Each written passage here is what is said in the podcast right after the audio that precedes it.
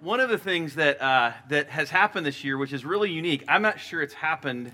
uh, Maybe it has, and I just don't remember it. Uh, but that uh, Valentine's Day, Fourth of July, and Halloween all fell on Sundays this year, and um, and so a lot of times we don't stop for these things, but because of the uniqueness of that and each of those those given Sundays, we've stopped to actually look at that and deal with that. So this morning, I felt we might actually take a time to look at uh, to spiritual warfare.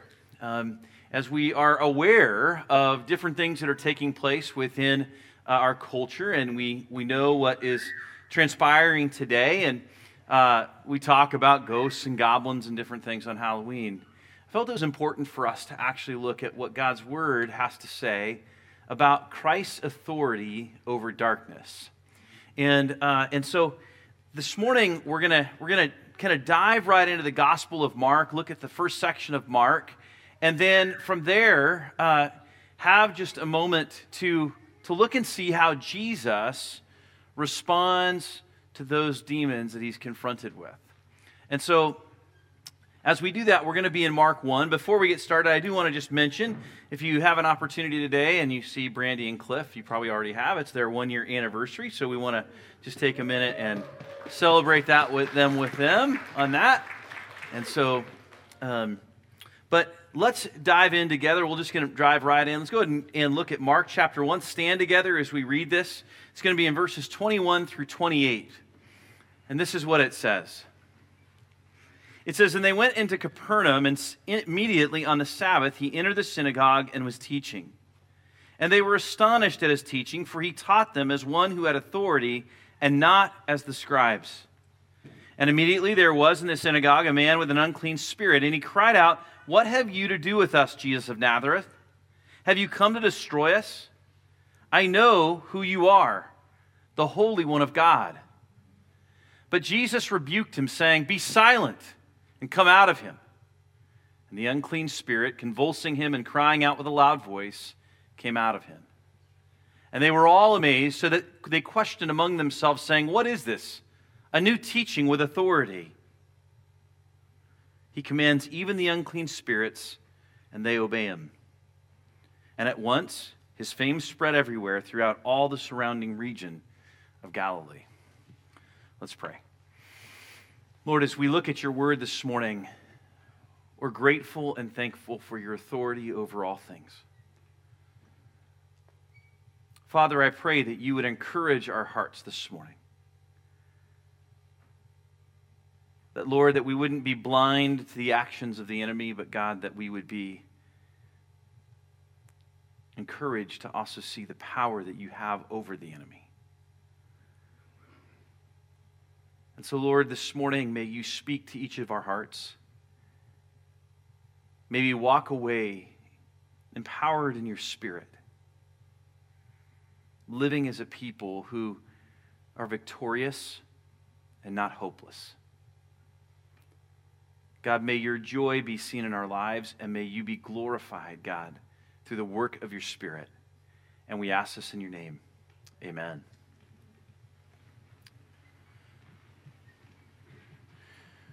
Well, the central part of this passage deals with the idea that Christ's authority grants deliverance from spiritual warfare through the gospel.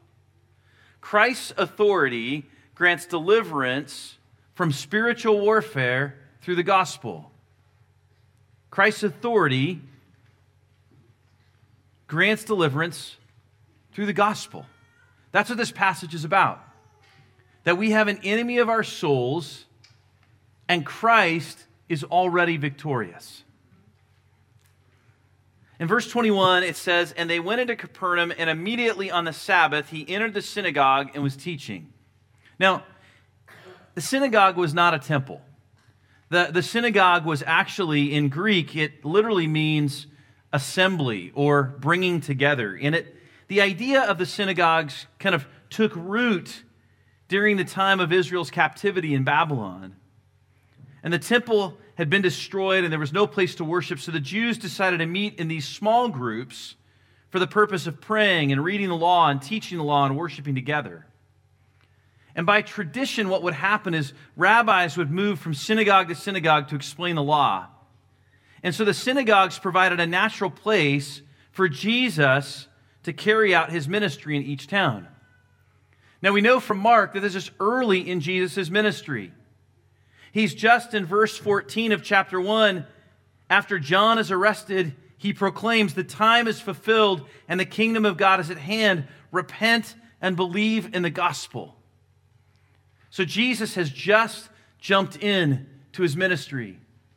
Now, the beauty of the Gospel of Mark is you will notice that what Mark is interested in here is actually helping us see Jesus as a servant, but as a victorious servant. One who is serving the Father and is victorious over all things. Through it, what Mark is showing is that he's truly the Son of Man and truly he is the Son of God. And so, verse 22 continues. It says, And they were astonished at his teaching, for he taught them as one who had authority and not as the scribes. Well, the, the scribes would go from synagogue to synagogue, and they would just basically quote the other scribes. They didn't teach with conviction, they were like parrots, right? They just repeated what they had heard. There was no conviction behind it, there was no authority behind it. And so there was this distinction. It's kind of why the, the scriptures speak of the fact that the things that are foolish or seem foolish to the world are the things that actually humble or shame the wise. It's because the idea behind this is that the rabbis were simply teaching intellect,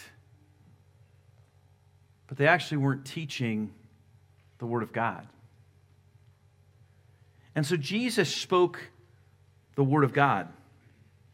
He used the Word and he challenged them to willingly respond to the truth.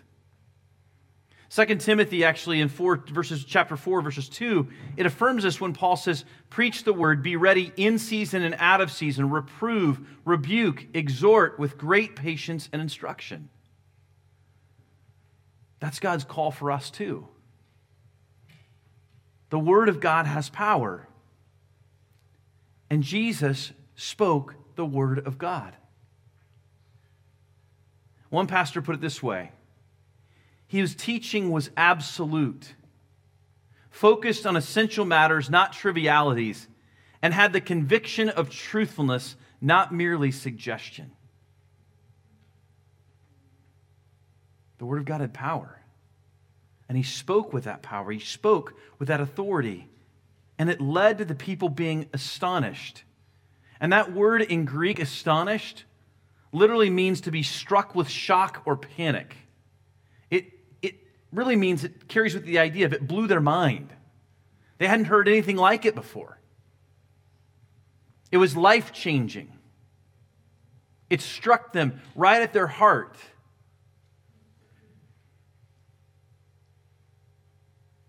But notice something else that happens here. The people have their minds blown, but the authority of Jesus' teaching actually causes the enemy to be exposed. In verse 23, it says, And immediately there was in their synagogue a man with an unclean spirit. That's a demon possessed man. And he cried out, What have you to do with us, Jesus of Nazareth? Have you come to destroy us? I know who you are, the Holy One of God. Now it's interesting. This demon, actually, in this moment, is acknowledging everything about Jesus. But something happens. He also, you can sense here, saying, Listen, I know who you are. And if I simply expose you, guess what? Your power is actually going to be gone. The demon responds in fear. So, how do demons respond to the authority of Christ? In fear. Now, think about this for a minute. When we talk about things like demons, one of the things that we notice in Scripture is that God or in Jesus never mock Satan. They never mock him. It's important that we understand that. We don't get the freedom to mock the enemy. Jesus doesn't mock him, he simply deals with the enemy where he's at. And so, demons respond in fear to the authority of Christ. But too often, as believers, we too respond to demons in fear. And the problem with that is, is if Christ is in us, it should be the demons that shudder, not us. See, they actually respond in fear at the simple mention of Christ's name. At the mention of the one who has sent them to an eternity separated from God. Ephesians 6:12 says, "For we do not wrestle against flesh and blood, but against the rulers, against the authorities, against the cosmic powers over this present darkness, against the spiritual forces of evil in the heavenly places." Our battle's not against flesh and blood. There's a, a supernatural, a spiritual battle that's taking place. And we need to understand that. You see, demons are real and they're liars. They love to infiltrate religious systems, and all false religions and false teachers are the direct result of Satan. Their hope is to deceive and then influence lives through possession or oppression. 2 Corinthians 11, verse 14 through 15 says, No wonder, for even Satan disguises himself as an angel of light. So it is no surprise if his servants, that is, demons, also disguise themselves as servants of righteousness. Their end will correspond to their deeds. Now, the hopeful part of this is as a follower of Christ, as a believer in Jesus, one who has confessed him as Lord, we can't be possessed by demons. For the believer, we cannot be possessed by demons. Mark actually deals with this two chapters later in chapter 3 when he says, But no one can enter a strong man's house and plunder his goods unless he first binds the strong man. Then indeed he may plunder his house. This is actually when the, the teachers, the religious leaders were actually saying Jesus was possessed. And Jesus was like, uh uh-uh. uh Nope. Demons don't have the ability to bind Jesus. So when Christ is in us, our household cannot be possessed by another. And that's important. I remember as a kid, that scared me to death. I'm like, the last thing was like, ah, I don't know anything about these demons, but they aren't good. Here's the thing if you know Jesus, if you can just confess Jesus as Lord, He can't possess you, He can't live within you. Only Christ is living in you. But that doesn't mean they don't have power. See, demons, while they're not able to reside within you, they can attempt to oppress you from the outside. They're still deceivers, they're still liars, they still create temptation. They can still try to hold in bondage and expose our weaknesses and discourage us. And ultimately, their desire is to prevent God's will and bring about destruction in your life rather than victory in your life. That's why demons desire to remain hidden. But they can't remain hidden in the presence of Christ. And that's why the unclean spirit cries out. Because in the face of truth, demons are exposed. So Christ's ministry in the synagogue then reveals how the influence of the enemy can be broken through his authority. I'm going to ask the kids to come up here real quick. So if you're fifth grade or below, come on up real quick.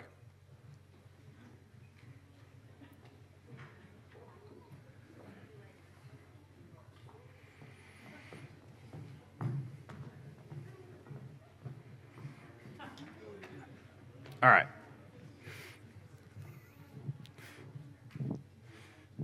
Kevin, you want to come up and help me real quick? Do you want to jump up with me? Sorry, man. All right. Sorry. So, what I want you to do is you have three seconds, one at a time, okay? And Kevin's going to walk right in front of you, okay? And what I want you to do is, you may not be your favorite piece of candy, but I want you to look at it and I want you to grab a piece of candy that looks delicious. You have three seconds, and so Kevin's going to walk right in front of you. You can pick a piece of candy real quick. All right? Okay.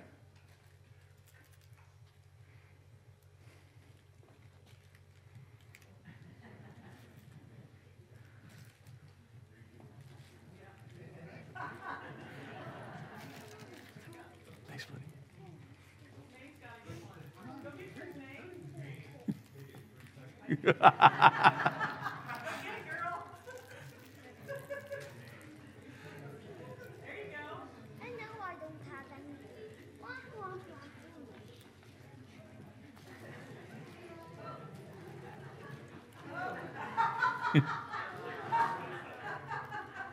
Oh, we got Zach and Seth in the back here. Oh, you got him. Okay. Okay. Seth, you got one? Okay. So Kevin's going to stay right here. Now, I want you, Levi, to tell me what you like about that piece of candy. You like the flavor. What's the flavor of it? Cherry. Okay. All right. Okay. That's good. Josiah. Yeah.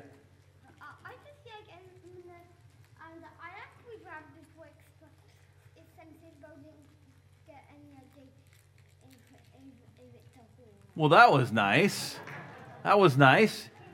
So you grabbed the Twix, but since she wanted it and she didn't have it, you gave it to her.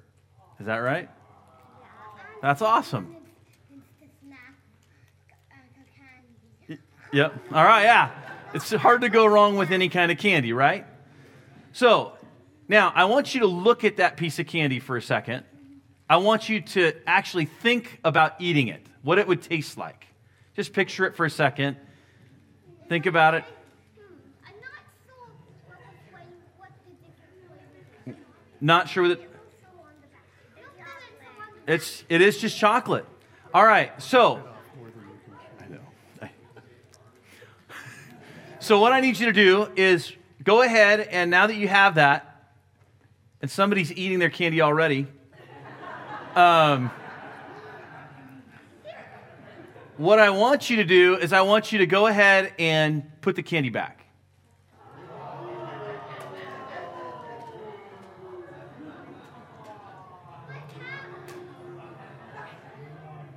Hey, put back the Twix. I say put them back.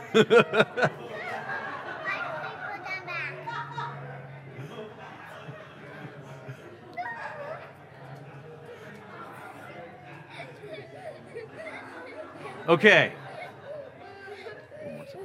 All right. So now, okay, we're gonna hang on just for a second. Hang on just for a second. Don't be too sad because I've got some other surprise for you, Lizzie. Okay. Here's the thing. This is going a little different than I expected. What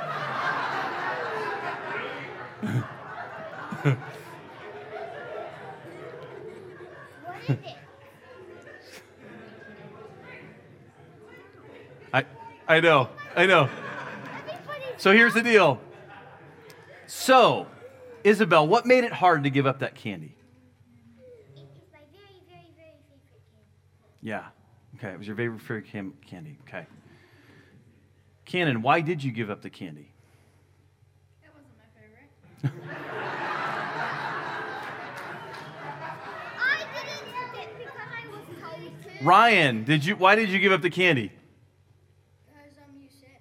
Okay, because I said right. Okay, good. And you know what, Cannon, your answer is a good one too. Okay, so sometimes we're an awful lot like this, right? Where God's authority in our life, sometimes it's really easy to follow authority because we don't like the candy. At other times, it's really hard and we hang on to it, right? And we squeeze it tight and we're like, God, I'm not going to let you do this. And the cat, but you might end up making, breaking the candy. Yeah, yeah, and that's That's usually what happens is the candy gets broken, right? When we hang on to it and God wants it, right? Okay? And then the other part of that is is God's told us, right? And the reason we give it back is because God's told us. We submit because God's word says to submit. So, real quick, you guys are going to each get another piece of candy. You guys can take one real fast. You take two pieces this time. Take two pieces. We'll come right back over.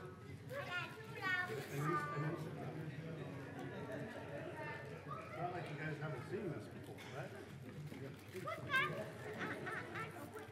Go quick, go quick, go quick.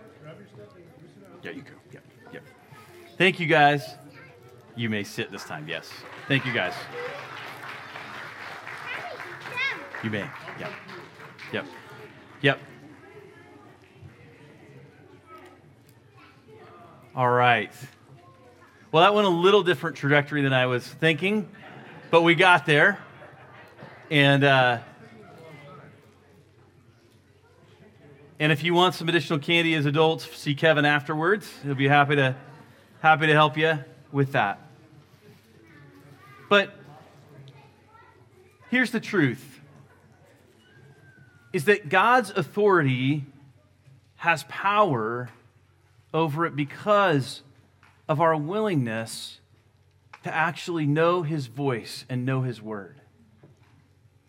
And so sometimes we want to hang on, but other times it's easy, but most of the time it's because it is simply his word. And so, rejecting the voice of the enemy and breaking the influence of spiritual warfare and Christ's authority demands of us to first speak the truth in love with His Word. Speak the truth in love with His Word. It was His Word, His teaching, that actually stirred up and caused the demon to cry out. You see, the truth destroys the enemy's lies. It's the only thing through which God's word and truth that the people will be set free. This is why it's so important to go to others when others are walking in unrepentant sin, to speak the truth in love to them. It's why we need to be able to hear the truth. It's why James 5 says, Therefore, confess your sins to one another and pray for one another that you may be healed.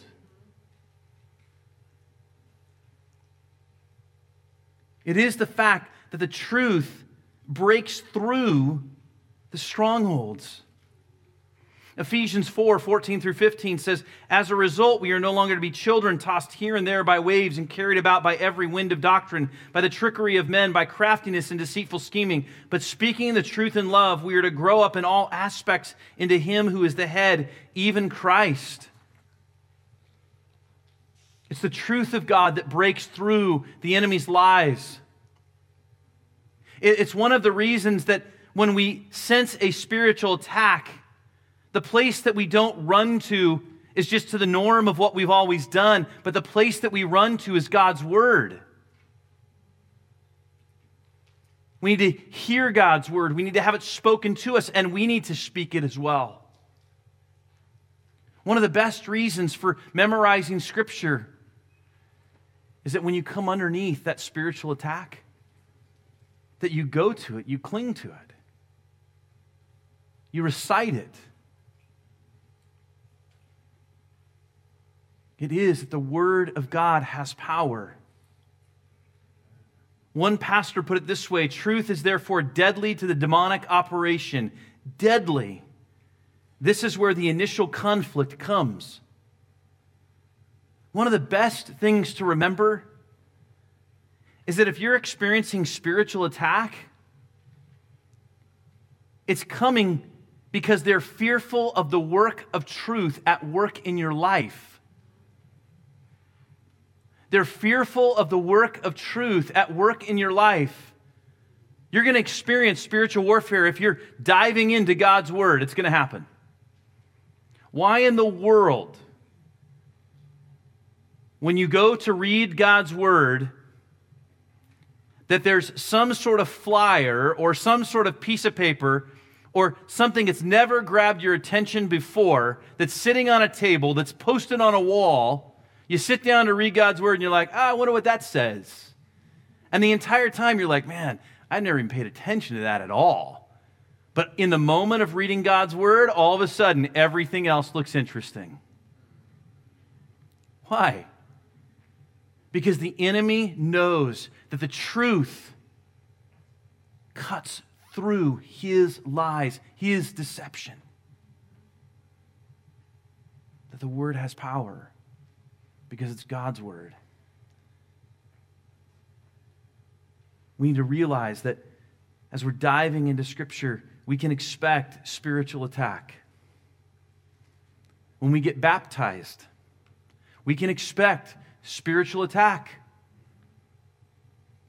Even Jesus himself, after being baptized by John, went into the wilderness and was tempted by Satan. When we take a stand for Christ, there will be spiritual attacks. But we need to meet those attacks with God's word by speaking his truth. That's why this whole language today of go ahead and speak your truth or this is my truth is hogwash.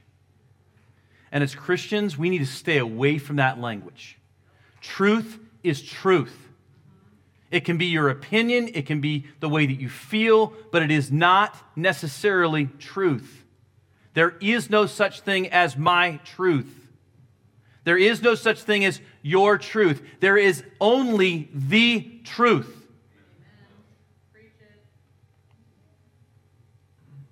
Ephesians 4 26 through 27 says, Be angry and do not sin. Do not let the sun go down on your anger and give no opportunity to the devil. We need to be a people who don't give opportunity to the devil. So, how do we do that? Well, that brings us to the second piece. The first, to speak the word of God. The second, to persist in submission to Christ. The enemy will fight but has no power over Christ. We persist in submission to Christ. This is one that's often forgotten. You see, it's only through our submission to Christ and His Lordship that we experience His salvation and victory. Our faith life is one of endurance and perseverance we persist in it. And what happens often among spiritual attack is we go, Well, I've prayed. I've prayed about it. I did that yesterday, and God didn't take it away. God didn't remove it today. I, I keep trying, but He hasn't taken it away. Now, sometimes God does take away temptation in the moment. Sometimes He removes it entirely altogether. But often, we have to persist in our submission to Jesus. There are times that the enemy will attack and create even anxiety or depression. Not all anxiety or depression is caused by spiritual attack, but there are spiritual attacks which cause that. Temptations. Not all temptations are caused by spiritual attacks, some are caused by the flesh. But we need to persist in submission to Christ. We persist. And I think what happens is we so often want the victory to be complete in the moment when in fact what Christ is doing is trying to, to show his power to us. And he's trying to reveal himself to others. You see, it's only through that submission that strongholds are broken. So, what exactly is a stronghold then? A stronghold is any area of past or present sin in our lives that the enemy is able to grab hold of and create temptation, fear, or discouragement. It's often sin that's being allowed to reign in our lives. It's kind of like being a bicycle.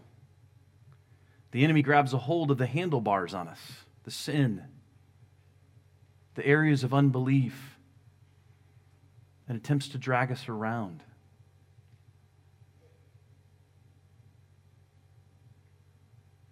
The enemy loves to destroy marriages. Can we persist? We give up. We say, Oh, I've tried for five weeks. I've tried for three months. Are you persisting? Are you persisting in submission to Jesus? God hasn't promised the outcome, but do I trust that God, in his outcome, will work it for his good? Can I persist? In my faith, when I know God's word and God's word is saying, think on these things.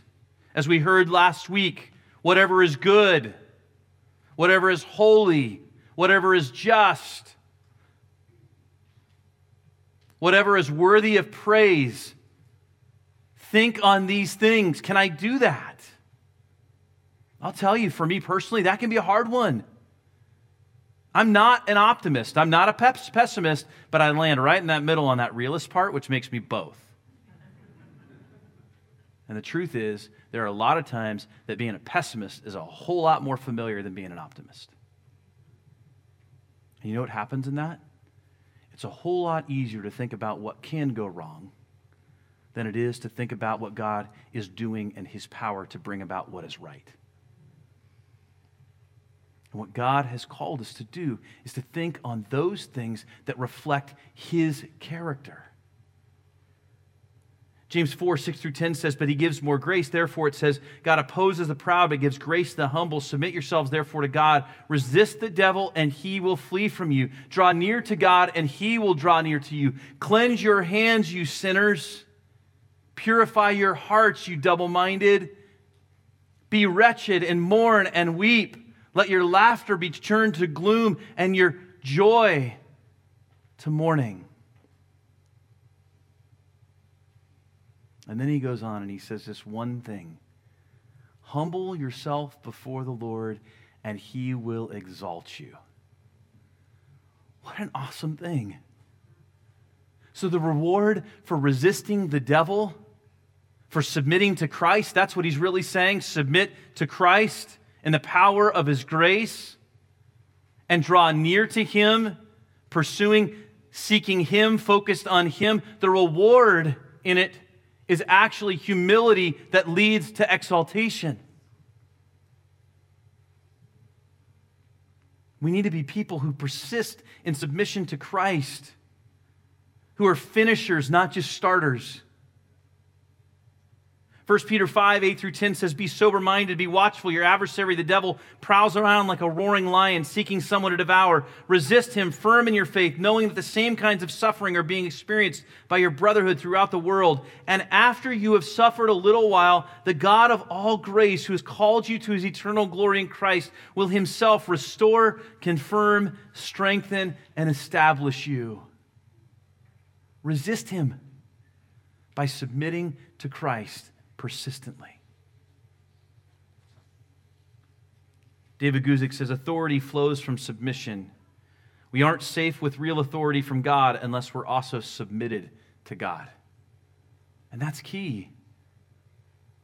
God's authority in our life comes from our submission to Jesus. He's not a genie in a bottle. He's not somebody where we continue to walk in sin and just say, Well, God's failed me today. He should have done it because he said he would. The scriptures are predicated on our submission to Jesus. The promises were for those who confessed him as Lord, for submitting to him as Lord. And then the other promises that he's granted are for those who are in judgment, that have rejected the grace of Jesus. So the third thing the first is to speak the word, the, the second deals with persisting in submission. And then the third we see here. What was the, the resulting of this? It says in verse 27 And they were all amazed, so that they questioned among themselves, saying, What is this? A new teaching with authority? He commands even the unclean spirits, and they obey him. So the third thing is to trust in the Holy Spirit's power to deliver, to deliver you from spiritual attack. He who raised Jesus is the same one who is with you. Romans 8, 11 through 13 says, If the spirit of him who raised Jesus from the dead dwells in you, he who raised Christ Jesus from the dead will also give life to your mortal bodies through his spirit who dwells in you. When we face spiritual attack, we need to remember that the one who raised Christ from the dead is the one who lives within us. And the same power that he used to raise from the dead is the same power that he is granting for our victory over sin that has already been accomplished in Jesus. Luke 10, verses 17 through 20 says, The 72 returned with joy. This is Jesus speaking. Lord, even the demons are subject to us in your name. And he said to them, I saw Satan fall like lightning from heaven. Behold, I have given you authority to tread on serpents and scorpions and over all the power of the enemy, and nothing shall hurt you. Nevertheless, do not rejoice in this, that the spirits are subject to you, but rejoice that your names are written in heaven. What an awesome passage. And why does he tell them that? Because their authority is predicated again, not on themselves, but their authority is on Christ and through Christ in their humility. It comes when we no longer live in a place of saying, God, this is what I'm entitled to. But we live in a place of saying, I am blessed with you.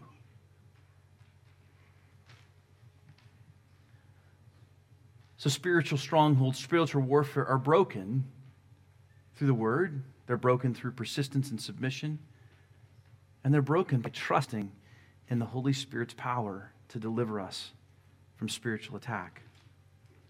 So, what's the purposeful truth in this passage? What grants us purpose? Why is it important? Why is it important that we overcome spiritual warfare in Christ's authority? Well, in verse 28, it says, And at once his fame spread everywhere throughout all the surrounding region of Galilee. When Christ's authority exposes and overcomes spiritual warfare, he's made known and glorified. When Christ's authority exposes and overcomes spiritual warfare, he is made known and glorified. His authority is exposed and it overcomes the power of sin and the power of the enemy. And then he is made known and he is glorified through it. You ever been frustrated that you're having to endure spiritual attacks? I want to encourage you to change your thinking. Not that we should embrace them as something good, but that we embrace them that God is one who is good that we embrace the idea that through this, it is often His power that is seen. And He is made known to a world that is in desperate need of Him. Spiritual warfare is not something for us to fear. Spiritual warfare is something for us to engage in the authority of Jesus with reverence and awe towards God and humility of the battle that's being waged, with the knowledge that God will bring good for His purposes and for His glory. So may it be when we think of these things that we don't mock the enemy and we respect his power, but that we hold and cling to the one who has power over all things, and that is Jesus. And may our hope and our confidence and our peace be rooted in him and not in the fear of the enemy. Let's pray. Father, thank you for today. May we be a people who respond to your word because you say so. May we not hesitate and hold on to sin, Lord because we like it. And it may not just be because we're indifferent. But God, may we be a people who are completely and utterly submitted to you, confidently seeing that you are a God who has already overcome the enemy. An enemy who wages battles, who looks to bring destruction, but who's already been defeated. May we walk in the power of your Spirit. And may the authority of your Son, Jesus, be visible in our lives as we walk humbly with you and humbly draw near to you. And we ask these things in your name. Amen.